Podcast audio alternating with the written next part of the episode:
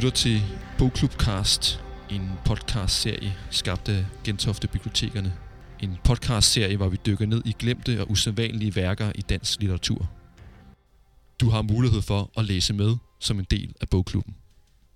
Det faste litteraturpanel består af Anders Jørgen Mogensen fra forlaget Esjo, Lasse Skjold Bertelsen fra forlaget Sidste Århundrede og Camilla Løfstrøm, litteraturanmelder ved Dagbladet Information. De fire udgivelser er B.S. Ingemanns, Åndeverdens Storkiste, Grete Rovlunds, Black Hawk, Leif Penduros, Øjledage og til sidst novellesamlingen Menneskekød. God fornøjelse. Velkommen til Bogklubcast. Og øh, jeg vil lægge ud med et lille citat, jeg har fundet af Grete Rovlund, som jo er dagens forfatter. Det lyder simpelthen sådan her. Det var sagt en gang til en bogmesse, så vidt jeg har orienteret i hvert fald. Hvorfor dog skrive om guldfisk i Hellerup, når der er hajer i oceanet? Og øh, det er citat, som jeg synes, der passer rigtig, rigtig godt til hendes debutroman, Black Hawk, som udkom i 1982, men er blevet øh, på forlaget Roters, men er blevet genudgivet igen i 2018 på forlaget Gladiator, som en del af deres Sandal-serie. Og øh, Grete Rovlund blev født i 1946 og døde i 2004. Og øh, for at vende tilbage til citatet, det er jo fordi, at i Black Hawk er man jo meget, meget langt væk fra den danske andedam. Vi er helt ude i den kanadiske ødemark. Og øh, til at snakke lidt mere om Grete Rovlund og Black Hawk har jeg jo heldigvis her i Hellerup, hvor vi sidder. Og jeg hedder jo Peter, arbejder her på biblioteket, og så har jeg Camilla Løfstrøm, anmelder ved Dagbladet Information. Hej Camilla. Hej Peter. Og Anders Jørgen Mogensen fra forlaget Esjo. Hej Anders. Hej, hej. Og så har jeg Lasse Skjold Bertelsen fra forlaget sidste 100. Yes. Hej Lasse. Hej. Og øhm, jeg synes, et godt sted at lægge ud, det var simpelthen at spørge jer om, hvem er hende her, Grete Rovlund? Helt store spørgsmål. Hun er en usædvanlig dansk forfatter, som også er helt vildt overset. Øhm, jeg lærte hende at kende, altså, jeg har, altså det er jo meget sigende, jeg lærte hende at kende igennem andre forfattere. Den første, der nævnte hende for mig, det var Oscar K., ham der også hedder Ole Dalgaard. Øh, og senere Hans Otto Jørgensen har nævnt hende. Øh, jeg tror, hun er sådan en, ja, hun er sådan en ægte forfatternes forfatter. Ja, og i hvert fald i mine øjne, så er hun Danmarks bedste genreforfatter. Ja, og jeg har kun hørt om hende, fordi Anders har talt utrolig meget om hende Ja. øh, til vores øh, forlagsmøder, og når vi har stået og smøget den uden for props, eller hvor det nu har været. Øh, så er hun kommet op. Mm. Og jeg må også sige, jeg har heller ikke øh, kendt hende, før jeg startede med at lave det her research til det her, de her podcast, og fandt den i, gik til sandalserien Sandal-serien og, og kiggede, hvad der blev genudgivet, og, og synes den lød utrolig spændende. Og øh, netop fordi, at den virkede som om, at altså en, en handling, der foregik så langt væk fra Danmark, var, var interessant, og der var noget at, at byde på. Det er jo, det Black Hawk hedder den, og øh, kunne I prøve at give et, et, et lille resume øh, af, af bogen? Hvad, hvad, hvad, hvor er vi henne? Hvad handler den om? Jamen, det ved man jo, altså det får man jo kun langsomt at vide. Øh, og øh, altså, øh, man kan læse om bogen, at den foregår i den kanadiske ødemark, men jeg er ikke helt sikker på, at det står nogen steder så præcist som kanadisk ødemark. Så det må man ligesom fornemme. Det er i hvert fald... Øh, øh, men, men man fornemmer ret hurtigt, altså det, øh, det sner og det blæser. Øh, og der er to øh, mennesker, som ligesom er udstationeret, øh, og de skal klare en eller anden opgave, som heller skal, ikke er... skal finde et fly, ikke? Ja, ja. Det starter den med. Ja. Ja. Finde et fly, der styrer det ned. Øhm, men det bliver så fundet efter 15 sider af nogle andre. Mm. ja. Så det er ikke sådan det, der er det. Nej. Nej, og selvfølgelig, selvom det et visse steder, hvis man nærlæser, så står der måske noget præcist, men den er jo meget flimrende i der, øh, at fastholde informationerne, og jeg tror også, at jeg, jeg pauserede, vi tøvede måske, også fordi det er vigtigt, at det ikke er spøjle for meget i den her bog. Der sker jo nogle ting, som jeg ved ikke, som vi måske skal danse lidt rundt omkring, øh, hvad, hvad der rent faktisk sker. Ikke fordi vi ikke skal fortælle om bogen, men ja. Nej. Men jeg tror ligesom, at Grete Rovlund har brug for et sted, hvor man kunne være isoleret, og hvor det vil tage lang tid for nogen at komme hen for at hjælpe, og øh, hvor, hvor man ligesom følte, at det skulle være bare det at komme ud og, og, og give dem noget, eller komme i kontakt med dem, er ligesom ja, en opgave i sig selv. Så, så jeg tror, det var mere derfor, hun så har valgt den kanadiske ødemark, end det måske var fordi, at det var, den kun kan foregå i mm. men, det, men det er måske også det der med, altså som jeg har forstået, altså noget, der går igen i hendes bøger, det der med at udsætte karaktererne for et ekstremt pres, ikke? Jo. Altså, og hvordan reagerer man så i den situation, når man er, det er udsat for ekstremt pres? Ja. Og i alle hendes bøger, så er det, foregår det i et miljø, som er meget udansk. Altså, den her foregår, hvor, hvor, det, hvor der er sne overalt, og det er koldt. De fleste af hendes bøger foregår i noget, der kunne være sådan Sydamerika. Det er i hvert fald meget fugtigt. Der er jungle, der er slanger, der er krybdyr, og hvad det skal, altså alt, hvad man ikke kan finde på, på Stenbroen i Nørrebro, hvor hun, hvor hun boede. Klart. Og det er jo også som, øh, som siger, man får rimelig hurtigt i bogen at vide, at man er helt derude i, i snedriverne, og de leder efter det der fly, og så er der jo nogle, nogle ting i, i, i løbet af, af, af, af bogen, øh, som man, man støder på, nogle problemer, de som skal, skal komme over med sig. Men der er også, øh, der sker jo også noget sådan, en masse andre ting, ligesom ud over den umiddelbare, øh, forholdsvis måske lidt simple historie, som, der, som er der, hvis man lige kigger på den. Øh, hvad, er det for en, altså, hvad er det for en genre, man, øh, man, be, man bevæger sig i? Altså, jeg havde, jeg havde lidt, lidt svært ved, øh, i forhold til hvad jeg læste, sådan at komme op med den, den, den stærke, klare referenceramme, fordi det var meget mere film- og tv-serier, der, der hele tiden gav mig, øh, altså, ja, øh, gav mig associative spring. Øh, og øh, fra det ene til det andet, øh, det her med at, at, at de er udsat, altså det, selvfølgelig vi skal også passe på med, at vi, det er jo ikke fordi vi ikke må fortælle om, hvad der står i bogen, altså da vi har jo den ene af de, karakter, de to hovedkarakterer, mm. er øh, Keegan og, og Blackhawk, og, og øh, øh, på, øh, en af, på en af deres øh, færd, øh, på deres færd igennem de her snedriver med, på, med snesko, der bliver Blackhawk bit af en kanin, og det er også den kanin, som jeg lige har bevist, jeg havde ikke set første udgaven, der er en rigtig flot kanin med nogle meget uhyggelige røde øjne. Øh, og, og det er ligesom det første problem, der narrativt sætter den her historie i, i gang. Det er ikke det fly, det, det, er sådan, det var bare en ordre for hovedkvarteret. Sådan. Øh, men, men, men den blev så fundet. Og det store problem er jo selvfølgelig så, at Blackhawk er, er blevet bit, og at øh, han muligvis har fået ravis. Og det er et problem for de her to mennesker, der er så illestet, at de er langt fra øh, ja, og det er jo så netop også det, at øh, for at han kan blive behandlet, der skal han øh, have vaccinen inden en uge. Ja. Og, så der er det øh, tidspres på de to, ikke? Ja, og, det, og den uge, den er sådan defineret byråkratisk. Ikke at det ikke passer, men det er sådan, det, det selv, Blackhawk selv er sådan lidt, ja ja, øh, lad os nu se, han tager det lidt let på det, fordi at han er, øh, øh, altså han er, øh, er Øh, oprindelse af det oprindelige amerikanske folk, altså det, der så bliver kaldt indianer i bogen.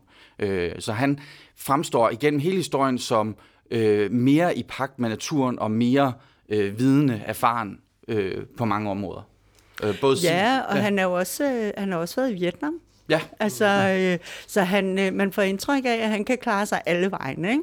Men, mm. øh, men nu har han altså fået den her øh, farlige øh, sygdom, og, øh, og ja, altså, så er der jo også den måde, han ligesom bliver mm, altså, introduceret. Øh, altså det, kan, eller det synes jeg er rigtig spændende med de der to karakterer, at man fornemmer ligesom, at Blackhawk, han har jo boet i det her, den her hytte, de nu bor i længe, og det han får tiden til at gå med, det er at lave kryds og tværser, og så viske øh, ud igen og lave dem igen. Og så har de en bog, som hedder Verdens bedste noveller. Og det er ligesom underholdningen. Så samtidig med, at der er det der tidspres, så er der også bare sådan en stillstand, eller, mm. øhm, som øh, gør det enormt spændende. Og så er der jo altså tid til at snakke, når nu de øh, bare er der og skal, have, altså skal vente. og, øh, og der synes jeg, øh, altså det der, altså, det, den er simpelthen så dramatisk, denne her bog. Altså, som, at det kommer i sådan nogle øh, kæmpe ryg. Altså lige pludselig, så er der det vildeste drama. Øh, og, det kan, øh, og der er også noget, som bare sådan langsomt bliver bygget op. Og jeg forestiller mig, at, altså, at forfatteren også virkelig har øh, altså, moret sig undervejs. Man morer sig i hvert fald som læser. Altså, jeg synes, der er hvad, det har jeg i hvert fald lyst til at kalde det, den bedste scene, jeg nogensinde har oplevet om racisme. Det er i, i Black Hawk, og det er måske, øh, altså det... Øh, og det er den erindrede barscene? Ja, det ja. er det nemlig. Ja, ja. Og det, altså det, jeg synes, der gør den, altså hvis vi måske bare lige kunne dvæle ved den, fordi det, altså, det var for at sige noget om, altså hvad den her bog, den virkelig kan, ud over at være, altså leve op til sin genre, og være spændende øh, og underholdende, så har den altså også bare øh, Øh, nogle temaer, som, altså, hvor racisme, synes jeg, øh, den behandler fuldstændig, altså virkelig interessant. Men det er Black Hawk, som fortæller til Keegan øh, om den gang, hvor han kom ind på en bar, efter han havde været til sin øh, onkels begravelse. Og øh, Øh, og øh, så kommer han ind på baren, og så står, er der et papsk... Altså, nå jo, det var også det, der er det helt vildt sjove ved den, at det er jo en variation over vidigheden, en mand kommer ind på en bar. og det er ja. faktisk også virkelig sjovt, mm. bortset fra, at, altså, at, de, at Black Hawk får simpelthen så mange tæv, men, men det er også sjovt. Altså, øh, og det ved han også godt selv, når han fortæller den. Men han kommer ind på en bar, hvor der er et skilt med kun for hvide, og så bestiller han whisky, og så får han så at vide, at om han ikke har set det skilt. Om han kan læse. Han kan godt læse, og han går hen og river skiltet i stykker, og går hen og beder om en whisky igen. Og det ender jo selvfølgelig med, at han får en masse bank. Øhm, og det øh, betyder jo så ikke, at han ikke vender tilbage og til barn efter en uge, hvor han så også har nået at få tæv af politiet i mellemtiden. Øhm, og, og, øh, og så bliver der så slagsmål på barn en gang til. Ikke? Og det er, altså, jeg har det, altså, når du siger det der, Lasse, med, øh, med film og tv-serier, som kommer til dig som øh, associationer, at det her, jeg tænker, Tarantino, han kunne ikke gøre det bedre. Altså, altså jeg, øh, jeg vil ønske, at han kunne læse dansk og kunne læse den her scene, fordi hold kæft, hvor er det bare øh, godt. Og, det er, og grunden til, at det er så skide interessant, det er jo, fordi der også er en baggrund. Altså grunden til, at Black Hawk begynder at fortælle Keegan om denne her episode, hvor han bliver udsat for racisme, det er jo, øh, at Keegan har talt om øh, det oprindelige folk, som øh, øh, har, bor i et reservat øh, i nærheden af, hvor de øh, bor i den her hytte, og at de øh, er ugidelige, og de kommer hele tiden til skade. De får hele tiden hakket fingre af på savværket og hvad det er. Altså, de kan ikke rigtig gøre noget. Altså, så han har et meget øh, stereotypt og racistisk billede på den oprindelige befolkning. Ja, altså, at arbejdsskaderne på de fabrikker er helt bevidst for at kunne hente penge ud af, af systemet. Ja, øh. ja. Og der er det så Black Hawk, han faktisk, altså, han er jo, øh, han siger, men, øh, at det er fordi, han fortæller historien sådan med et eksempel på, at man skal kræve sin ret. Mm. At han siger, altså forklaringen på deres undertrykkelse, det er, at de ikke kræver deres ret. Ja.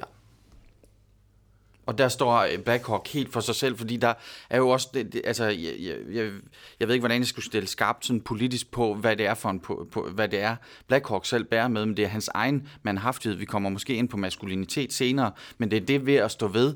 Øh, det, det, er jo både, det er jo både uhyggeligt, men også lidt komisk. Jeg kan ikke huske, hvilken scene, men det er det der med, hvis man virkelig har fået tæsk, og så altså, er det Lucky Luke, og så, så børster man tøjet af, man er fuld, man har et blåt øje, og blodet løber fra næsen, og så tager man sin hat på, børster den af, og øh, retter på slipset og går ind i barn igen for at få tæsk igen. Ja. Altså det er den her øh, gentagelsesfigur, der er også lidt næsten tegneserieagtig. Ja, og øh. lige præcis det gør Grete Roland jo rigtig meget ud af ved, at der står eksplicit, at han køber nyt tøj. Nå ja, ja, og, han, ja. Altså, og han ser nydelig ud, da han kommer ind igen. Ikke? Altså, så det er virkelig den der vidighed, som, øh, som historien er skåret over, og så handler det altså bare om racisme. Racisme, og for Black Hawk, både, altså, både princippet om, hvad det er, han har ret til, han, altså, og som han så selv skal leve op til, og så selvfølgelig også en eller anden relativ afkodning af koderne, sociologisk set, fordi han bliver jo anerkendt som slagsbror til sidst. Mm. Øh, altså, eller spille spillet. Han indser i hvert fald, der er nogle ting her, hvor jeg bliver nødt til at stå på det, og så kan det være, at de accepterer mig som, måske ikke som en af deres egne, men du skulle god nok, jeg giver en øl, som der er i meget slagsmålskultur, især i Storbritannien af, at nu går man ud, næsten for sjov, slår på tæven, øh, to mænd, flere mænd, og så går man ind og drikker igen. Der, det er i hvert fald sådan, som jeg husker, hvis den lidt slutter, den her scene. Ikke? Jo, jo, altså, det er det, der er accepten. Ja. Eller, og, han har ikke løst noget racistisk problem på makroniveau, men han har i hvert fald gjort det selv. Jeg ved ikke, om det er liberalt pointe, men det er i hvert fald, han har stået på sin egen ret, og med sin råstyrke og maskulinitet, som også bliver nævnt andre steder i bogen, har stået igennem med det. Men der er jo heller ikke nødvendigvis noget politisk budskab for Grete Rovlund. Nej, nej, nej. Altså det er mere det, jeg tror, hun er interesseret i at belyse alt det, som gør livet svært for folk. Og derfor kan man sige, at hun var ret tidlig ude med at skrive om det her racisme, men også med sådan noget imperialisme-kritik. Altså ligger der også i hele hendes forfatterskab af, hvordan de her steder er blevet ødelagt af, af mere velhavende lande og hvad det skal være. Men det er, hun er jo virkelig alt, hvad der kan være galt med folk, belyser hun, ikke? Og der er jo heller ikke nogen gode personer i hendes bøger. Altså, øh, selv når vi Black Hawk, som vi jo identificerer os med, bogen hedder Black Hawk, han er helten, men vi får også præsenteret ham som en, der har sin, altså moralsk er, er, til, er til begge sider, ikke? Og det synes jeg er det, der gør hende virkelig, virkelig stærk. Og det er, også, det er så sjovt det der med, at du også snakkede med, med filmen og hvad det skal være, for det er sådan, at først og fremmest så er det her en meget filmisk bog, fordi den foregår et sted. Det er der ikke nogen grund til, når man skriver en bog, fordi du kan bare skrive det. Altså, vi tager til Paris, punktum. Så tager vi derhen. Men når du producerer en film, så er det vigtigt at have så få locations som muligt, fordi så kan du spare penge. Og det er jo igen sjovt det der med, at bogen er inspireret af filmen, og så kommer der film, og så bliver bøgerne også inspireret af det, ikke? Øh, fordi den her, den kunne laves rimelig billigt. Altså, det er, der er lagt op til en low-budget film, med de er ude i sneen en gang imellem, og så er de ellers inde i en hytte, som også kan foregå på, på, på et sæt, eller hvad det skulle være, ikke? Jamen, det er jo næsten Tarantino. Hvad er det? The Ja, øh, Hateful, Hateful Eight, ja. Og jeg synes, det er et rigtig spændende spørgsmål, det der med, altså fordi jeg, jeg har tænkt sådan, hvorfor er den ikke lavet til film? Og så har jeg tænkt, nej, det skal den faktisk ikke. Fordi den er jo, altså, den er jo både film og roman. Ja. Altså, det vil jeg påstå. Enig. Jamen, jeg at forstår den er, det. Ja. at der er egentlig ikke, altså der er ikke nogen grund til at filmatisere den. Men der, noget, der også er virkelig interessant, det der med, at hele den der HBO-eksplosion, der kom for 10-15 år siden, øh, med The Wire og Deadwood, og vi ligesom fik sådan en ny logik ind i de tv-serier, vi sad og så, hvor alle folk var lidt onde, eller man kunne ikke sige, at nogen i hvert fald var, var kun gode, eller kun onde, og sådan noget. Og det er jo, altså, hun er jo fuldstændig en HBO-forfatter, ikke? Altså det, det er ligesom taget ud af den logik, som bliver præsenteret på tv i, i starten af det her årtusind, og har, og har domineret, og måske også endda har taget lidt overhånd nu. Fordi vi jo allerede godt ved, når vi møder nogen, at de kan dø, eller øh, at de er nogle idioter, eller hvad det skal være. Ikke? Men altså, hun har virkelig ramt noget meget tidligt der, synes jeg, øh, som, som øh, i populærkulturen har vundet rigtig meget frem og sejret de sidste 15 år. Og det er jo også interessant. Øhm, Jamen og så også det med uddansk, øh, som hun selv nævner i flere interviews. Hun har faktisk, hun bruger sådan den samme frase om den her andedam eller, eller guldfisk eller sådan noget. Øh, jeg tror, jeg har stødt på tre interviews, hvor hun, øh, ligesom visse andre forfattere, har det med at køre den samme pointe igen, for ligesom at slå sit image fast. Og da jeg tænkte, øh, eller fulgte den tanke, som du nævner, Camilla, omkring øh, filmen, det var, at jeg kunne ikke lige forestille mig, hvilken instruktør, der skulle tage afsted til Canada, eller altså, så kunne man sige i Nordnorge, eller hvor det nu skulle være. At jeg kunne slet ikke se det for mig, at, at, øh, at det ville være et projekt, der ville være groet her. Mm. Så på den måde er den også international, og, og ja, uddansk, det er sådan et belastet ord, men altså øh, noget helt for sig selv. Men jeg synes også, når du sagde det der, Anders, med imperialismekritikken, at, øh, at der er Black Hawk, altså hele hans, øh, altså, der er et kapitel, som øh, beskriver hans barndom og opvækst, altså om, med det her med, at øh, altså, da han øh, var dreng, altså de sådan fangede ørder, øh, og så senere, så... Øh, blev det så, så kom der et savværk, så kunne man arbejde der, og så, øh, og så øh, var der jo så drevet så meget rovdrift på naturens ressourcer, så det øh, gik, og så øh, begyndte de at lave whisky og kunne sælge det. Ikke? Altså, og det er bare, altså det der, det går fra ørrefiskeri til savværk til, whis- til whiskyproduktion. Altså igennem, altså det når Black Hawk at opleve. Så det der med, at, altså det synes jeg også bare er så elegant at få, få fortalt sådan en lang historie ud fra en persons historie. Ikke? Altså igen det der med det enkle, altså en location, to personer. og så er der, der kommer jo selvfølgelig nogle, øh, nogle bipersoner ind også, ikke? Men, men det er ret godt øh, at kunne rumme så stort et stof med så få et sted og to personer, ikke? Og med den lethed, Ja. der ligesom er i det. Det er ikke sådan, vi skal trækkes igen. Socialhistorie, klassehistorie og sådan noget. Ikke, der er noget i vejen med det, men det, hun gør det næsten... Altså, det, det er lidt mærkeligt, at hun kan gøre det så let, fordi første gang, der skulle jeg lige sådan ind i, øh, ind i deres øh, dialog. Fordi jeg skulle lige ind, og altså, jeg skulle lige, det, var, det var lang tid siden, jeg havde læst noget på den her måde. Men så langsomt kom det ind, hvordan de her Keegan og Blackhawk blev etableret, så lærer man dem at kende, og hvordan deres ironi er, hvordan Blackhawk er lidt moderlig næsten over for, altså både, både i konkret forstand, men også ironisk. Der er sådan et eller andet sted med, at han siger til Keegan, at nu skal du huske at tage din vitaminpiller, og han sørger for ham, og jeg ved ikke, om man, øh, jeg ved ikke, jeg vil ikke vaske hans tøj, men han passer på ham. Og det er sådan både en ironisk ordveksling, men der er også noget andet, der sådan er maternelt, altså som, øh, som soldaterkammerater måske har, at man skal passe på hinanden. Så der, jeg, jeg ved ikke, altså Peter, du har også nævnt, øh, at maskulinitet kunne være noget, man snakkede om, og det synes jeg også er et rigtig spændende tema øh, i den her bog. Og, og på den måde, så nu hvor vi både har snakket om imperialismekritik, økokritik, og, altså, og så og så måske øh, nogle feministiske pointer, så, er den, så kan man kun konkludere allerede nu, at, øh, eller allerede nu, jeg ja, her i podcasten, at det er en utrolig moderne bog til tiden. Ja, lige præcis den der dynamik, der er imellem øh, kiggeren og Blackhawk, den er jo, der, er jo, der er jo meget, meget maskulinitet i den, som jeg læser den. Og, øh, og, og kan, kan, I prøve, kan I sige noget, kan du sige mere om, om det forhold? Altså, jeg, jeg tænker også på, at der er sådan noget øh, mesteren og lærlingen over det, hvor Blackhawk er ligesom, umiddelbart i hvert fald, i starten af den, ham der ved, hvordan det er, og, og snakker til kiggeren, sådan skal du gøre det, og nogle gode råd er også sådan lidt moderlig. Og, men der sker også nogle, nogle, der sker nogle ting undervejs, men de er vel også, forhold, øh, altså de er vel også ulige. Altså Keegan har vel ikke så let ved tingene. Altså Nej. han har vel brug for noget øh, for noget, Noget hjælp. vejledning, ja, ikke? Og det, noget hjælp det til virker ligesom som om at- at øh, altså jeg synes faktisk det kunne være meget interessant måske at tale om Blackhawk som både Keegans mor og far. Altså ja. øhm, og det der, altså det der åbningsscenen, det er, at, øh, at Blackhawk øh, driller kiggeren med, at han skal hjem og lære at lave majsgrød. Ikke? Altså, og hvor at der både er, altså det er både praktisk at kunne, øh, så der er noget, men det er også sådan, altså øh, det er jo også sådan en husmoderlig øh, beskæftigelse. Ikke? Altså, så det er både sådan, at han bliver sat på plads, Øh, og så får vi også at vide, at de ikke øh, har levet af andet end majsgrød rigtig længe og sådan noget. Altså, så, altså, og, det, og det er sådan nogle eksempler, jeg synes, der er i den her roman, som jo egentlig ikke, altså den er jo heller ikke særlig lang i det hele taget. Altså det der med, at majsgrødscenen kan fortælle så meget. Øh, altså det er super koncentreret. Ikke? Ja.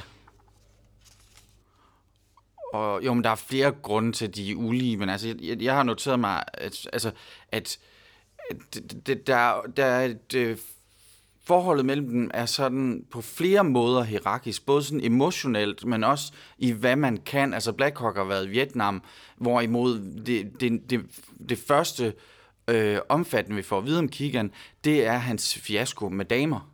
Og, og ikke bare damer i flertal, faktisk, at han kaster sin kærlighed på en øh, pige, øh, Mary Grabowski, øh, og, og det ender i fiasko. Øh, så øh, ja, Blackhawk som lærermesteren, og Keegan som den, der skal lære noget, øh, i, og, de, og de skifter de skifter i måden, hvordan de taler på hinanden, øh, til hinanden på, fordi der er både de her macho, maskuline udvekslinger og med banord og sådan noget, og så er der nogle skift, hvor at de er kærlige over for hinanden, og Keegan ligesom er interesseret i Blackhawks historie også.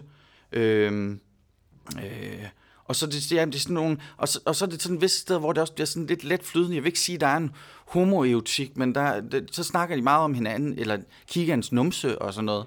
Mm. Øh, og det, ikke, at det betyder noget, men det som altså betyder noget bestemt. Men det er som om, at det her rum, den her brækske scene, som kan, altså det, det her, den, den her hytte, den kan, den kan også rykke lidt på, hvordan er mænd over for hinanden. Der er jo Fordi... sådan en scene, hvor han står og tager tøjet af, tror jeg, Black Hawk, og Ke- hvor Keegan kigger på ham, Ja. og sådan beskriver ham, hvad det er for noget, og han snakker så om, han ikke sådan selv vil tage tøjet. Der, der, der, der tænker jeg også på, at der er sådan noget lidt homoerotisk scene på en eller anden måde, eller i hvert fald noget... Altså, hvad, hvad, hvad sker der der?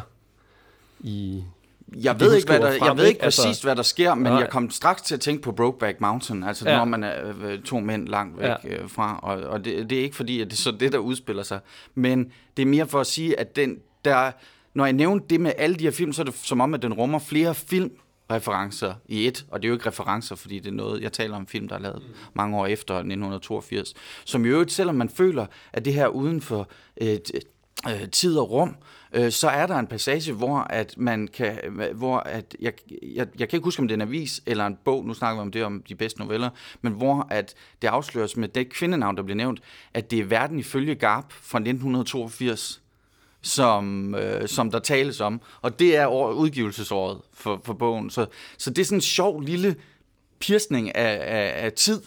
Hvor er vi?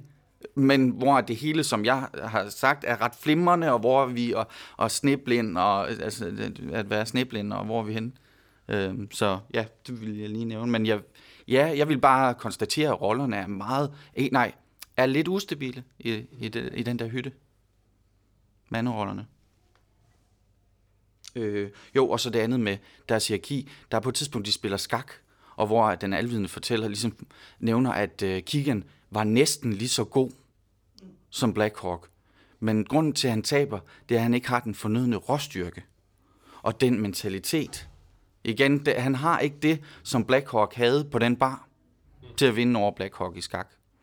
Øhm, og det kunne også være en åben pointe omkring, hvad maskulinitet er eller kan være.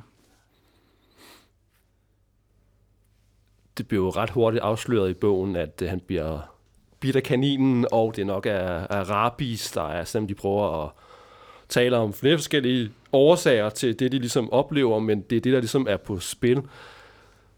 Hvad, hvad gør det selve sådan sygdomsforløbet i, i fortællingen? Altså, er det også en, en slags... Jeg opfatter det ligesom, det kan være en dør til nogle andre sider, altså noget, der ligger under. Det er måske også... Ændrer det også hele dynamikken? Altså, det, det er jo sådan en ting, der går igen i næsten alle hendes bøger, at vi hører om, der er sket noget med nogle dyr. Vi hører også her noget med, at øh, der er udbrudt noget, som er... Man kan ikke helt finde ud af, hvad det er, og det plejer at være ligesom de varsler, hun har. Altså, der er meget... Senere i hendes øh, forfatterskab bliver det meget fugle, der forsvinder, eller fugle, der har ændret sig, eller hvad det skal være. Så man ved ligesom godt, når, når der bliver nævnt de her dyr, som er syge, så er det fordi, at Grete Aarhus, hun siger, nu, nu er det mig, der ligesom bestemmer, ikke? Men, men det, er jo, det er jo med til at sætte den her det her nedtællingsur, altså også det der med det, altså, det er en spændingsroman, ikke? Og vi, vi får nogle dage for, hvornår det skal opklares, og det er med til at sige, jeg læser lige videre, for nu ser jeg, om de så kommer og, og får givet om den her ting.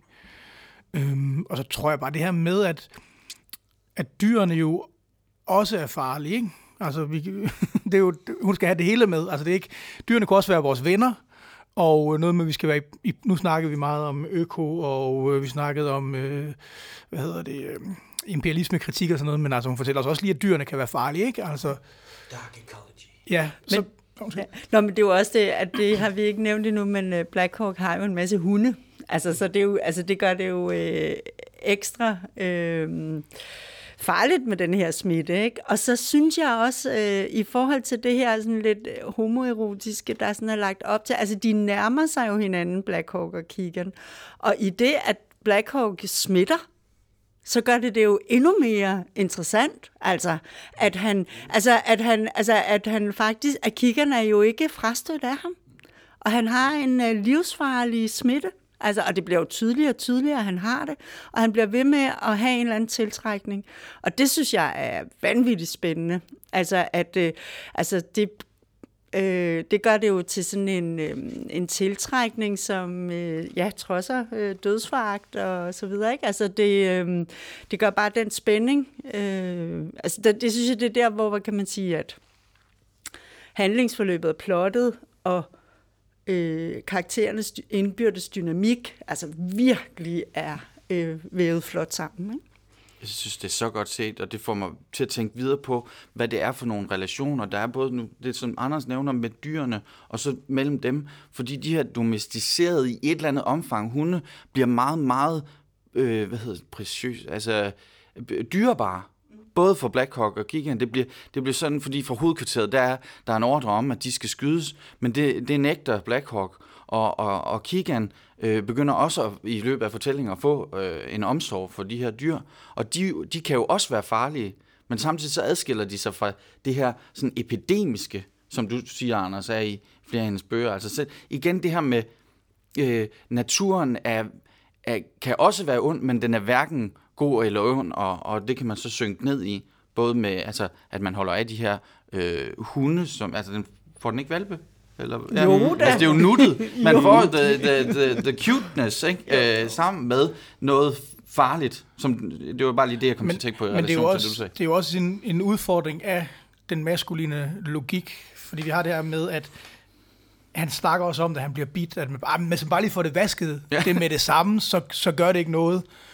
Og det er jo sådan lidt, så, når man så sidder tilbage, så ved man det godt som læser, at det, det har ikke nogen betydning her, vel? Hvis du er blevet smittet, så er du blevet smittet. Og det er sådan meget, meget, øh, hvad hedder det, den, den maskuline mand ude i skoven, der, der kan klare, han kan klare meget smerte, han kan klare ekstrem vejr og alt muligt. Men lige så snart det er brudt igennem huden, så er han ligesom ramt. Ikke? Og det tror jeg, der, der, der er to ting, vi, man kan tale om det der. Først om det der med, at Grete Rollen har skrevet, øh, eller har læst film om medievidenskab og skrevet speciale omkring øh, Dracula-film og Dracula-filmatiseringer. Så der er helt klart en eller anden ting med det her med noget let, der går igennem huden. Ikke? Og det er jo så, traditionelt vil det jo være på manden, der bider kvinden, men her er det ligesom en lille bitte kanin, som så bider vores mest maskuline person. Og så, om det er så med bagklodskabens øh, klare briller, så kan vi også sige, at i 82, hvor nu kommer, der har vi måske den, den største frygt for nogen epidemi, der har med blod at gøre, ikke? fordi AIDS også er kommet, og man ved ikke, hvad det er. Om, om hun har tænkt det, eller ej, det ved jeg ikke, men det er i hvert fald interessant at sætte ind, når vi læser noget i 80'erne, fordi at jeg er jo selv barn af 80'erne, er født i 1986, altså frygten for det her med at blive smittet, og blod og hvad det skal være, det var jo noget, vi blev pumpet med i fjernsynet og skolerne, hvad det skal være. Så der, der var jo en angst for det her med, man kan blive smittet, og hvornår kan man se det, og hvad sker der, ikke? Og den er jo associeret med, med homoseksualitet, hvor vi står over for den maskulinitet, der både er sindssygt uhyggeligt det der, men jeg kommer også til at tænke på Monty Python og barscenen, fordi det er som om, at hvis Black Hawk fik hugget armen af, så ville han bare sige, at det er et godstår. Ja, Altså, ja, det, jamen, det, det, præcis. det, og, vi, og vi veksler hele tiden mellem noget, der er virkelig uhyggeligt i bogen, men så, så begynder, begynder man lige pludselig at grine. Det kan Roland. Ja. Men jeg synes også, at øh, den kanin der kunne være meget interessant at tale lidt om, fordi, altså, en kanin, ikke? Jo, jo, det er jo. Det er, Og ikke engang en hare, vel? Altså, Nej. det er en kanin, ja. Den er også den, ja, kaninen i Monty Python. og den måde, den, den måde, den bliver beskrevet på, altså det er sådan, altså det er lige før man sådan tænker, er det noget, øh, altså er der sådan noget overtro og magi, eller altså, øh, det, det, det er ikke sådan helt realistisk, vil jeg sige, eller der er noget, og det synes jeg bare gør, øh, altså det gør det bare endnu mere interessant at tale om, hvor, der, altså, hvor mange betydningslag, og hvor mange øh, øh, emner på en måde, altså hvis vi siger, at den også handler om AIDS, inden vi rigtig ved, hvad AIDS er, så kunne det jo godt bare være sådan et underligt, øh, underligt dyr, altså symboliseret mm. ved sådan et underligt dyr, vi ikke rigtig kan definere. Fordi vi kan ikke sige, at det ikke er sådan en helt almindelig kanin i hvert fald. Oh, øhm, så der er bare, øh, altså det er de der, øh, det, det er i hvert fald endnu en, øh, en måde at, øh, at hente, øh, altså hente betydning ind i den her øh, fortælling. Ikke? Ja, uanset om Rolund selv har tænkt det med AIDS, så er det jo være i samklang, som en virkelig god forfatter, at være i samklang med tiden, og kunne beskrive det, uden at der er sådan en direkte allegorisk klarhed over, over det. Øh, øh, Og, altså, der, er ikke, der er ikke nogen tvivl om, at hun har øh, en stor interesse for epidemier, for det går igennem igen, så øh, hun har sikkert også synes, det var meget interessant. Ikke? epidemier, og så nu, nu har jeg ikke læst uh, så meget Rolund som dig, men, men det, når du nævner det med dyrene eller sådan noget, det, det bliver jo også, der er, jo, der er noget mystisk over det, fordi det bliver ikke talt, øh, beskrevet i byråkratsprog mellem heller til hovedkvarteret. Hvad er det, der er på færre? Det har den her, øh, øh, det, den har det her mystik over sig. Og så tror jeg også, det er et eller andet sådan... Det ophæver lidt af tid, fordi at hvis... I dag, hvis vi som moderne mennesker ser et dødt dyr, så tænker vi, om sådan er det. Men man har jo godt vidst før i tiden, fra vi var boet i huler og hvad det skal være. Ligesom hvis dyrene omkring os, de dør, så er det måske ikke det bedste sted at være. Så det er, sådan et, det er, det er et varsel, der er lige så gammelt som menneskeheden selv, ikke? og som vi jo så er blinde over for i, øh, i- med moderne briller, fordi at vi ved jo godt, at hvis du har et landbrug, så dør halvdelen af dyrene, for at vi kan få noget at spise. Og bla. Altså, det er med til at gøre det, men, men uden den vilde natur, så er det ikke et særligt godt øh, tegn, hvis de her dyr, de bare falder om og ja, det er i hvert fald også den der modernitetskritik, som også ligger i hendes ting, ikke? Altså, Men det er vel også der, hvor at Black Hawk godt kunne ligne en masse af de øh, film og tv-serier, vi ser nu, hvor at naturen netop altså, enten tager over eller bliver farlig. Og, altså, øh, hvor at, jeg synes, man skal hele tiden minde sig selv om, at denne her roman er skrevet i 1982 fordi den kunne være skrevet i går. Ikke? Altså, øh, det er den ene ting, og så også altså, det her med, at det, det er hendes debutroman. Ikke? Mm-hmm. Altså, det synes jeg også er vildt at, at, at, Ja. at tænke på. Men der er, der er sådan noget katastrofefilm over den, ikke? Jo, Som man kender, jo. ikke? De der, ikke? Altså. Jo, men øh, jeg, jeg synes også, øh, altså det der med, at det er en debutroman, øh, at der er også, øh, altså der er en eller anden frihed i skriften, som, som jeg ikke kan lade være med at, at forbinde med det der med, at det er en debut. Altså, øhm, du sagde, Lasse, at du lige skulle ind i de der replikker, og jeg tror også, at det er noget med, at, at der, altså, hun- det er ret forskelligt, hvordan replikker er angivet. Og, sådan, altså, at, og det kan jeg meget godt lide, at det er ligesom, det, vi skal bare derud af. Altså, Øh, og så kan altså også de der sådan temposkift, altså der er et sted, hvor der har været en kæmpe blodig kamp, og en masse mennesker er døde.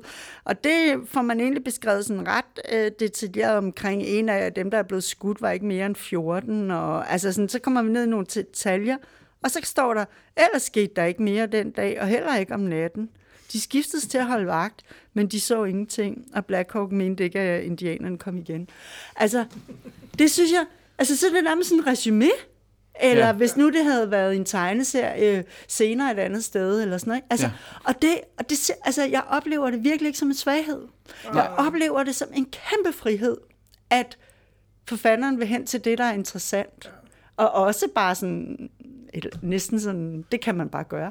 Jamen, jamen den, den vel, altså det her med i den bedst mulige forstand, men en vellykket amatørisme, og det er ikke på alle niveauer, men der, var, der er bare nogle greb, som hun, som hun gør, som, hvor det, det, det er sådan jamen, begynderagtigt, men det eleveres af sig selv, øh, og, og, og, og det har jeg sådan set også... Øh, Altså det accepterer jeg også fuldt ud, når man tænker på, at hun netop lige var begyndt at skrive, og det på baggrund af, et konkursbo, eller altså hendes, hendes mand, som hun havde boet med, øh, som vist var advokat, og så skrev for regningen øh, ned til Spanien, og så hang hun på den øh, med skattevæsenet. Så hun tænkte, hun ville skrive, øh, og se om hun kunne tjene lidt på det. Øh, og, og så synes jeg, det er, øh, jamen, så, så er det ikke bare overraskende, men øh, vildt, at der kommer øh, så stærk en roman ud af det.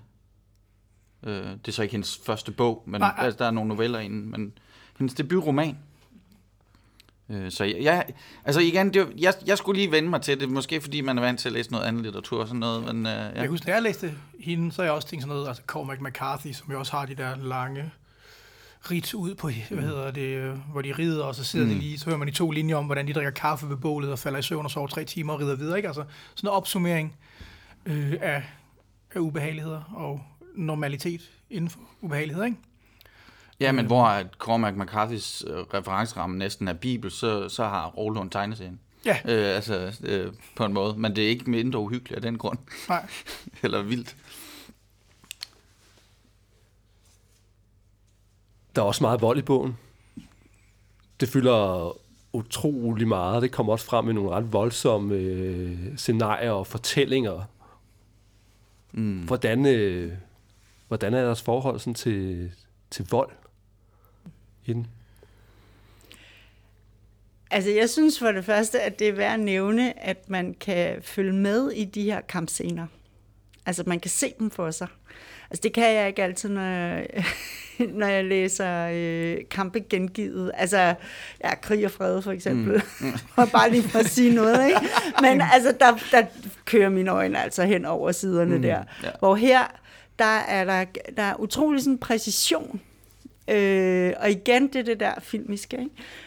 Øhm, så det synes jeg, det er det første, der er at sige om det. Mm. Og så, øh, altså jeg kan huske, der er den der scene i ham, der hedder, han hedder Rand, han, øh, hvor Keegan skal over Ja, og, og hvad hente, venter derovre? Ja, hvad, venter hvad, der hvad venter De skal derovre? overfinde radioen, Han ikke? skal- Det ja. tror jeg. Og, Og der han er så... Øh, øh, der er nogle andre mennesker, der har indtaget den hytte, ikke?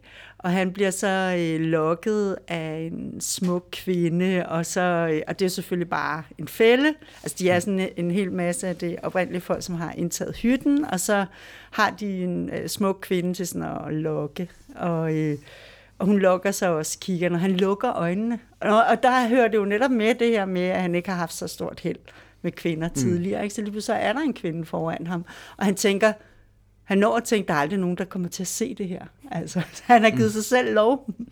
Og så kommer kampscenen. Ikke? Altså, og det er virkelig et skift, altså, og, og man når næsten også at lukke øjnene og slappe af med kiggen mm-hmm. og tænke, Nå ja, okay, så får du da det.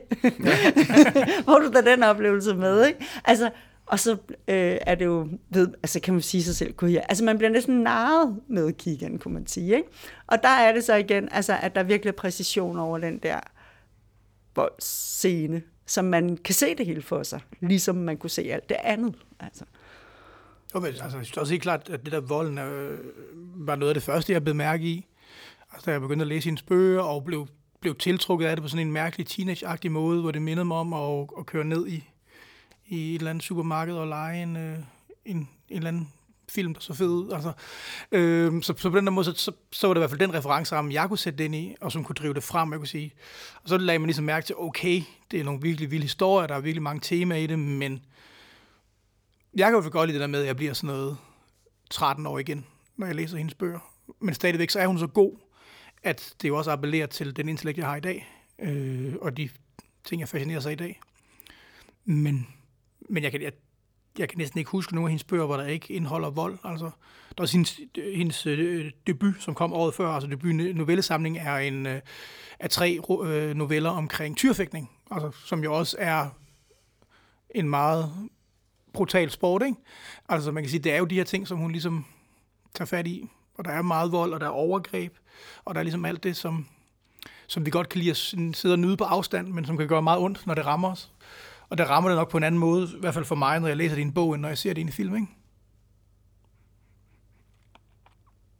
Ja, man får følelsen. Altså tænk på det med at være, øh, være ikke, hvad hedder, det hedder ikke indespærret, at være, at være barrikaderet og belejret et sted, ligesom i Sam Peckinpah's Straw Dogs, eller, eller også nogle af de her, hvad man siger, øh, duelscener, som Tarantino har, hvor sådan, okay, nu vi, vi må lige stoppe med at skyde, fordi at øh, vi begge to såret, og vi råber til hinanden og sådan noget. Ikke at det er det, der sker, men jeg føler virkelig den, den følelse af fangethed, ja. som de har, inden, øh, da de bliver angrebet af nogen, øh, øh, øh, nogen øh, fra det oprindelige folk, der bliver beskrevet som meget uhumske og, og, og, og øh, hvad hedder det, løgnagtige.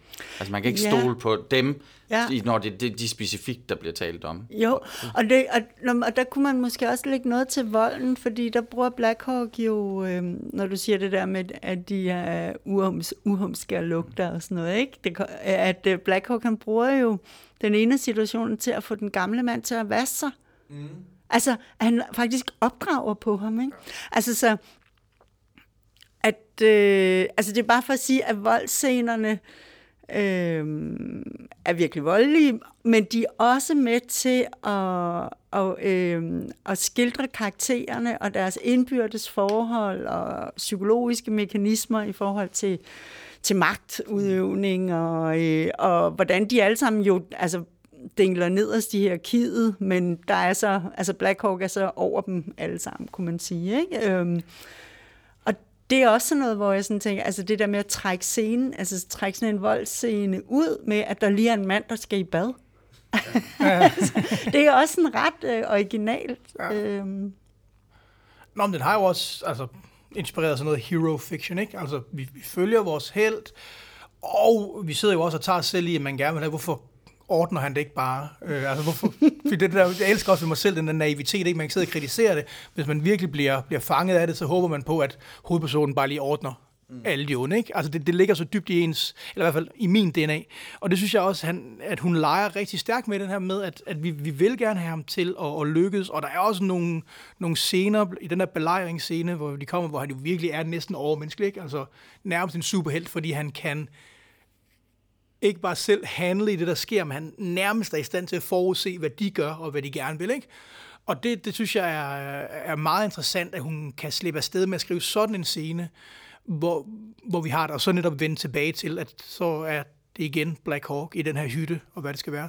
Men jeg elsker det der med, hvor, hvor man får de her følelser af, at han, at han er noget mere, og han næsten er besidder et eller andet overmenneskeligt, ikke? Fordi vi også godt ved, at det kan heller ikke ende godt. Øh, men øh, men det, det er ret interessant, hvordan hun, hun formår at få flettet alle de her ting ind i personen.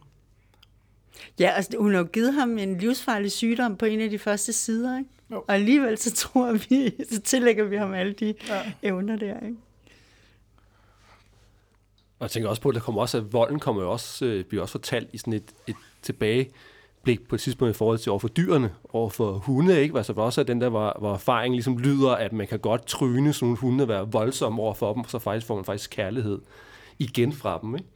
På Åh, den måde. det er Så en, det er vel også det er, et en, det er en hård morale, morale, som, øh, der kommer frem der, ikke? ja, Som ligesom, den skal siges rigtigt, før at man kan blive respekteret for at sige den, ikke? jo, Øhm, det, kan hurtigt, det kan hurtigt gå det galt. kan ellers. lige gå galt, altså. Ja. Jeg er ikke ryddet mod i den, nej. Nej, men, men, men, øh, og det er jo en kvalitet ved bogen, at, at selvom der kommer, nu snakkede jeg om borger, noget borgerligt eller noget liberalt tidligere, men altså det, det, det er virkelig øh, den menneskelighed, der, som Grete Rolund zoomer ind på, og også selvom der er nogen af de oprindelige folk, der bliver beskrevet som med nogle, med nogle gloser, så er det jo også tildelt andre blikke og, og, og måder, hvordan de her mennesker er på, og de her mennesker er på, og hvordan Keegan og, og Blackhawk øh, er. Og der er det vel egentlig meget Keegans blik på Black Hawk, der fortæller os mest. Jeg, jeg er ikke sikker på det statement, Nej. men ja, det, det er meget den linse, som vi ser ud fra, at vi skal lære ham, men det er ikke sikkert, at han har ret i alt. Øh, om hvordan verden fungerer. men, men han har jo den, der, den klassiske ting, som, som den amerikanske held tit har. Nu er det så en dansk bog, men altså det her, at, at han har et ben i begge lejre. Ikke? Han, han forstår den vestlige verden, og han forstår den oprindelige verden. Ikke? Og det er jo ligesom, at vi ved fra, fra Western sag, at det er jo tit dem, der lige har reddet med den onde bande, og så er blevet god. Men man, man skal have den her viden af noget andet, ikke? Øhm, Den sidste amerikaner og også. Ja. Altså, ja.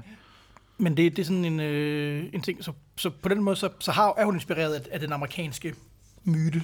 Altså, Men det er jo også, altså det er allerede på side 2, der er der det der, altså sådan en dialog mellem Keegan og Black Hawk, hvor at øhm, Black Hawk siger, du skal altid tro på, hvad en indianer siger. Heller ikke, hvis det er dig, der siger det. Jo, hvis det er mig, der siger det, skal du, sagde Black Hawk. Så skal du tro på alt muligt. altså, det er jo sådan nogle ting, ja. hvor at, øh, at øh, hold da op, så er der bare lagt op til, der kan ske hvad som helst, ikke? Altså, øh, og netop det der med, at man har en karakter, som har en, et, et ben i hver lejr, ikke? Det, øh, Det var et fremragende citat. Tak for det. ja, det, ja, det havde jeg glemt. Ja. ja. Men der er mange, der er mange steder, man kan citere fra.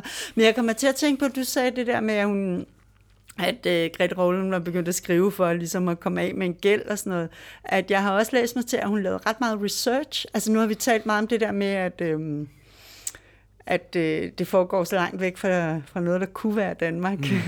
øh, og de, jeg ved ikke så meget om det andet. Jeg har bare læst det der med, at hun øh, researchede sig fra, altså på, altså på tog på re- research-rejser. Jeg, jeg tror, hun tog ret meget til Indien, ikke? Jo, at, Og, det, det, jeg øh, kender ikke destinationer, men jeg kender det, at, at hun, som for eksempel Dan Turell, øh, var jo, altså, sad jo fast i det her skattesystem. Så en af de ting, hun gjorde, det var jo, at hvis der kom en check fra forlaget, så skyndte hun sig at bruge dem på at kunne rejse ud, inden at skattefar kom og, og tog dem. Ja. Det er første gang, jeg jeg brugt tror, jeg- ordet ja. skattefar. Men, øh, men øh, det, det, jeg tror, der var noget i det, hvor at hun ligesom kombinerede, det, eller det er jo ikke en forfatterpraksis som sådan, men det, det var jo ligesom en måde at slippe uden om det greb, som staten havde på hende. Øh, og så, øh, hvad, hvad bedre end at komme meget, meget langt væk, og så blev det til research. Det er i hvert fald sådan, som jeg har forstået ja. det, ud fra det interview, hun, som Lars Henrik Ågaard lavede med hende i 1995. Øhm, Ja, det tror jeg også, jeg læste med Ja. fra Berlingske Tidene, tror jeg, det er, ikke? hvor Ja. man siger, hun får 65.000 i bibliotekspenge eller sådan noget, men dem tager skattevæsenet, så det handler bare om at komme afsted ud på rejse, ikke? Ja. og bruge dem op, og så simpelthen Når- få en når der er en check, der kommer check, der udenom. Kommer, ja, Ja. udenom på den Ja. måde, ikke? Altså sådan en helt anden i sin øh, etværelses øh, lejlighed på Nørrebro, hvor hun boede der. Jo, altså, altså øh. nu skal man jo passe på med at læse sådan alt meget biografisk ind i det, men altså, det er ligesom, at hun har en mand, som banker hende, ikke? og så får hun en mand, der, der snyder hende og sætter hende i voldsom gæld. Så man kan sige, på den måde, så, øh, så det, passer det meget godt med det menneskesyn, som hun måske har. Altså, at der ligesom er, der er ikke rigtig nogen, der vil noget godt. Nej, og i det der interview, der er hun også meget placeret på os på, på en ret sjov måde. Ikke? Øh, øh journalisten Ågaard, han fetiserer sådan, at nej, så ser han et manuskript, som hun har skrevet i hånden, og det er sirligt og krøllet, og altså skriften er sirlig, men bunken af papir er krøllet, og han sådan, må han få det, og så får han det i nettopose, hvor Rovlund bare tænker, øh, jamen så slipper jeg jo for at gå ud med, med det affald. ja, så det er en skat for den ene, og, ja, øh, og noget affald for Rovlund selv. Men i forhold til det der med, at verden ikke vil en noget godt, altså så synes jeg jo også, det virker som om, at hun, altså hun er interesseret sig jo for jo både offer og bødel, synes jeg, i de her... Øh, altså, og netop ja, ja. også det der med, at... Øh, at Black Hawk og Keegan, de, de er jo ikke kun gode, absolut ikke. Mm. altså så, øh, Ja, altså så man Men, kom, altså det er meget, øh, altså det er meget nuanceret ja, på den jeg, vis. Jeg, fuldstændig, ja, det er meget ja. komplekst at passe, men der er ikke den der med, at du bliver straffet for at have gjort noget, nej, noget nej, ondt, vel, eller nej, nej, nej, du bliver belønnet for at have gjort noget godt, eller sådan noget. Det, er, det kan ske for alle, ikke? Altså spørgsmålet er bare, hvornår den, den store krog fanger os, ikke? Ja, hun er jo øh. ikke bitter, men placeret, som jeg sagde. Altså, ja. Der er sådan på et tidspunkt, hvor at der blev spurgt til den, den, den her gældssituation, Jamen, det, der, det, kan, det kan jeg ikke bruge mere adrenalin på. Man må bare, jeg må bare se fremad, og i, og i den erkendelse kan der jo ligge andre erkendelser omkring, hvordan verden egentlig er. Ja, skurken slipper faktisk afsted med det nogle gange. Min eksmand sidder nede i Spanien og, og lever fedt. Øh, øh, og, og det giver måske et blik, ikke, ikke af ømhed, men i hvert fald et blik for, hvordan øh, verden ser ud, eller kan se ud. I hvert fald sådan i de barske realiteter, som kliché hedder. Øh. Men jeg ved ikke så meget om hendes research. Er det noget, du... Når hendes Nej, rejser det er også, dertil, det er, også det, der, er det borgerne jo, og altså, ja, det er sådan nogle forskellige steder? Jeg tror, det der, er det, jeg tror, den der Barker Road, som også er hendes romaner, det er ligesom hendes favoritsted i, i 90'erne at tage ned, ikke? Som er sådan den hardcore slum, så vidt jeg har forstået. Som er i Indien, ikke? I Indien, ja, ja, præcis. Ja. Og de sidste af hendes bøger foregår, de sidste tre-fire stykker foregår i Indien. Altså. Hvor mange bøger noget hun har skrevet? Uh, en, hel del. Altså, en hel del, ikke? Hun, hun er ret produktiv. Øh, altså derfor, da hun, øh, da hun først får gang i det, der skriver hun jo faktisk en bog om året, ikke? Ja, præcis. Jeg tror, altså, så, øh, 27 udgivelser har hun noteret for. Øh, hvor der er flest romaner imellem, ikke? Så er der nogle essays, som jeg ikke har læst. Og så er der også nogle novellesamlinger. Men det er... Øh, det, altså, jeg synes, det, det er også noget, man virkelig kan respektere hende for. Det er den der, den helt hårde, altså det er en bog om året, ikke? Og så er der vist lige... Nej. Der, der er to år imellem Setans porte og Men vi mødes her. Men Setans porte er også 800 sider. Så det er virkelig øh, en, en, tung, en tung ending. Øhm, men det, det synes jeg er ret sejt, at hun ligesom har den ting med, hun skriver. Jeg tror også, jeg læser noget med, hun siger, hun skriver hver morgen øh, på sin skrivemaskine, 1000 ord, eller hvad det skal være, og det er det. Altså ikke det der pisse med, og, og nu skriver jeg, når jeg er inspireret. Altså, det er, sådan, det er et ja. stykke arbejde, der skal laves, og det synes jeg også godt, man kan se hendes ting på, og det er men på allerbedste måde. Altså, det skal ud af verden, og så tror jeg, hun kan koncentrere sig omkring det andet, ikke? og have det godt med sig selv. Så der er også noget lidt masochistisk over det. Altså, Hvordan gik hendes man sige, forfatterprojekt? Altså, hun ville ligesom skrive nogle bøger for ligesom at ligesom komme videre, efter hun var blevet snydt og var forgældet og det ene og det andet. Altså, hun får jo den her Black Hawk ud på, på forlaget Ruders, som vi, ja, inden vi i gang med at tænde mikrofonerne, snakkede om også, for måske lidt usædvanligt, at den udkommer på, på sådan et øh, forlag som sådan netop Ruders. Ja, præcis. Det, det er sådan lidt, der er mere kendt for sådan lidt med politiske tekster og, og faglitteratur, ikke? Øhm, men hun når at være på tre forlag, kan man sige. Jo, øh. Er det ikke fem? Er det fem? Ja. Nå. Altså, nu skal jeg ikke... Du, Nå, jo, ja, kender mere til hende, men jeg tror, jeg, jeg, jeg tror, der er nogle... Der kommer på noget andet. Ja, men udefra set kan det i hvert fald se ud, som om hun ikke er accepteret ja. 100%, og det betyder, har intet at gøre med hendes kvalitet, så vidt jeg kan se, Nej. efter at have læst den her bog. Men det, hun, hun står for sig selv, det tror jeg også, der står i, i forfatterleksikonet. Ja. Øh, altså, står meget for sig selv, og Ja, hun ja. tilhører ikke nogen grupperinger. Nej, fordi det, det kan man roligt For jeg tror ikke, hun slår igennem hos kioskpublikummet, som det hed, så flot i gamle dage. Altså, fordi hun skriver jo spændingsbøger, ikke? Og måske havde det været bedre for hende, hvis de udkom der. Jeg tror ligesom, at da hun skiftede fra Roters til øh, Christian Eriksens forlag, jamen der prøver de på at genudgive med sådan nogle billigbogsudgaver, som sikkert er myndet på, på, på kioskerne.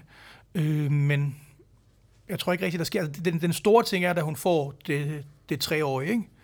øh, fra, fra Kunststyrelsen, øh, og det er ligesom, at der hun bliver anerkendt, og får mm. en anerkendelse, som hun ikke, tror jeg selv, regnede med, hun vil få. Fordi at der er ikke mange genreforfattere, der får det tre år, og det tror jeg slet ikke, der var der i 90'erne. Øhm, så hun, hun er det der med, som Camilla sagde, en forfatternes forfatter, altså, og har svært ved at komme ud, fordi at, eller ikke komme ud, men komme ud til et bredere publikum, ikke?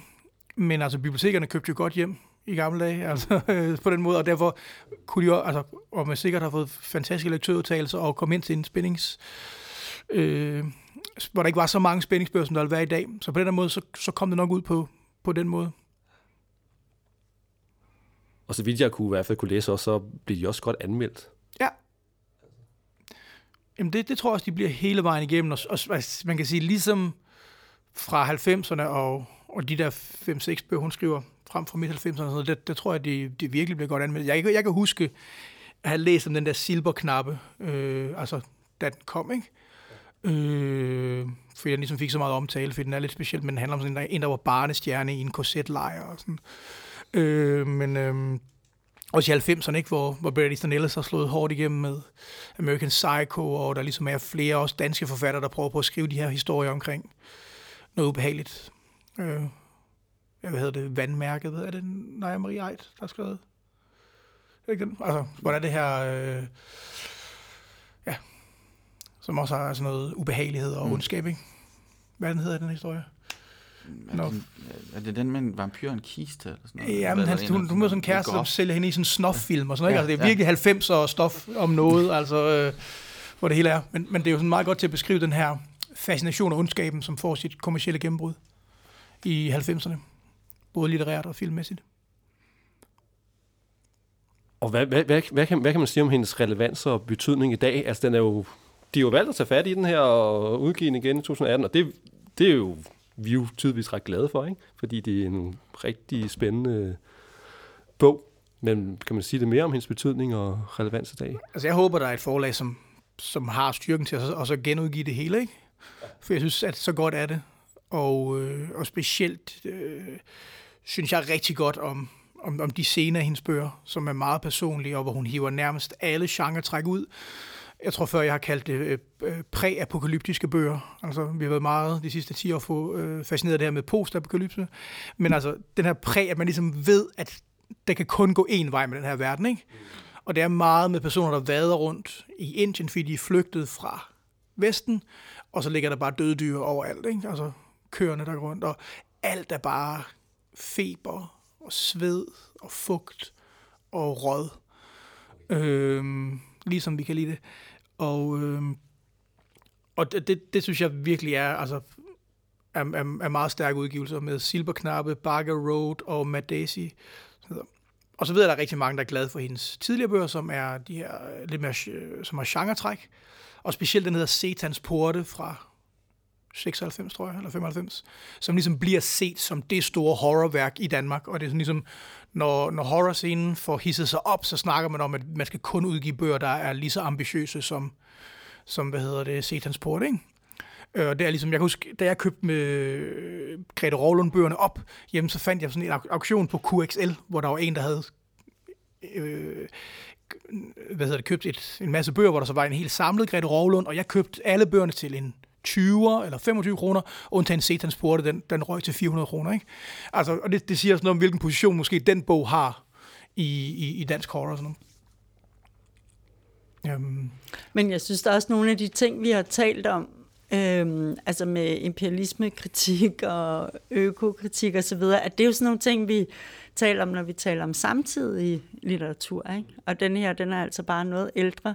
Så det er også, øh, altså, det er bare inspirerende, og det er, øhm, og jeg synes, det er spændende det der med, at, altså, at genre-litteraturen jo nogle gange kan være mere spændende og, øhm, til at behandle nogle af de der sådan, politiske emner øh, øh, ud fra, fordi man får... Øh, Altså, der, altså, hvad kan man sige? Der er noget baggrund, og der er nogle øh, genreforventninger, som øh, forfatteren kan spille op imod, så der er allerede øh, en hel masse at gå ind i. Ikke? Øhm, og så det der med, at man får lov til selv at digte med. Altså hvor hvis nu det var sådan en streng realistisk fortælling, altså sådan noget med ah, nogle politikere på Christiansborg, og så nogle, nogle der boede i øh, Nordvest, og nogen, der boede i Hellerup, og oh, ikke, altså, og så, altså, man er allerede ved at falde i søvn, ikke? hvor her, der øh, er der nogle muligheder for overraskelse og,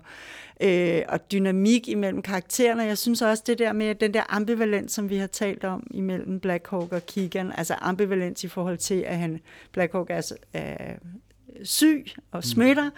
og så at der er en tiltrækning alligevel og sådan noget. Ikke? Altså, og den der øh, fjollede, mærkelige, uhyggelige kanin og sådan noget. Ikke? Altså, det er jo genren, der gør, at sådan noget får lov at være der. Ikke?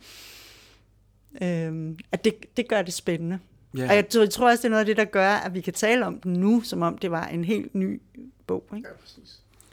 Og det er jo så også den samtale, der er vigtigt, øh, for det er godt, at Gladiator har øh, genudgivet og kommet med en, en ny udgave af den her bog, men der er også brug for samtaler som den her, øh, for at det ligesom kan genopdages og, og, og, og, og læses af flere. Jeg håber, der er nogen, der hører det her, øh, som netop, det er ikke fordi, at anerkendelse skal komme fra universitetet, men der er helt sikkert mere end en opgave, øh, der kunne skrives oven på de temaer, der er her, øh, og endda øh, godt. Ja. Og jeg synes også, det er sådan, altså Black Hawk er virkelig en god øh, introduktion til hendes forfatterskab. Jeg var sådan lidt, da jeg hørte Først hørte jeg, at de ville genudgive Grete Rålund, og så blev jeg helt vildt glad. Så sagde de, det var Black Hawk, så var jeg sådan lidt, ah, hvorfor den? Den er jo også udkommet før, sådan noget. men jeg forstår det godt nu, for den er en fantastisk introduktion til forfatterskabet. Men jeg vil sige til folk, at de kan bare næsten gribe, hvilken Grete Rålund-bog det skulle være, så er der noget hent i den. Og det er altså også meget specielt i et forfatterskab, der har udgivet så mange, så mange bøger. Så håber vi bare, at den øh, får noget mere luft under vingerne i hvert fald. Øh, Black Hawk og nogle flere læsere. Har I andet her til afrundene, vi skal på falderæbet? Nej, altså man kan sige, hvis, hvis folk ja. kan lide, øh, nu nævnte du også Sam Peckinpah, det mm. synes jeg er et, er et rigtig godt bud på det. Altså hvis man godt kan lide Apocalypse Now, hvis man godt kan lide bogen, den er baseret på, altså Joseph Conrad med... Jeg selvfølgelig glemt det. Mørkets hjerte? Eller Mørkets hjerte, ja. Altså hvis man godt kan lide den der type fortællinger, så er hun helt klart et sted, man, man skal søge hen. Fordi det er det her med at drive ned mod noget, der bare kun kan ende dårligt. Ja, det er roligt. Yes. Ja, man bliver reddet, man bliver reddet med. Ja. Det, ja. Tak for, for det. En spændende samtale endnu en gang. Og øh, vi mødes jo igen om en lille måneds tid hvor vi ryger videre over i noget helt andet igen, hvor man siger, det er øjledag af Live Panduro. Så det ser vi frem til. Tak fordi I var med. Det var slet. Selv tak. Selv tak. Du har lyttet til Bogklubcast. Litteraturpanelet var Anders Jørgen Mogensen fra forlaget Esjo, Lasse Skjold Bertelsen fra forlaget Sidste Århundrede og Camilla Løfstrøm, litteraturanmelder ved Dagbladet Information. Tak fordi du lyttede med.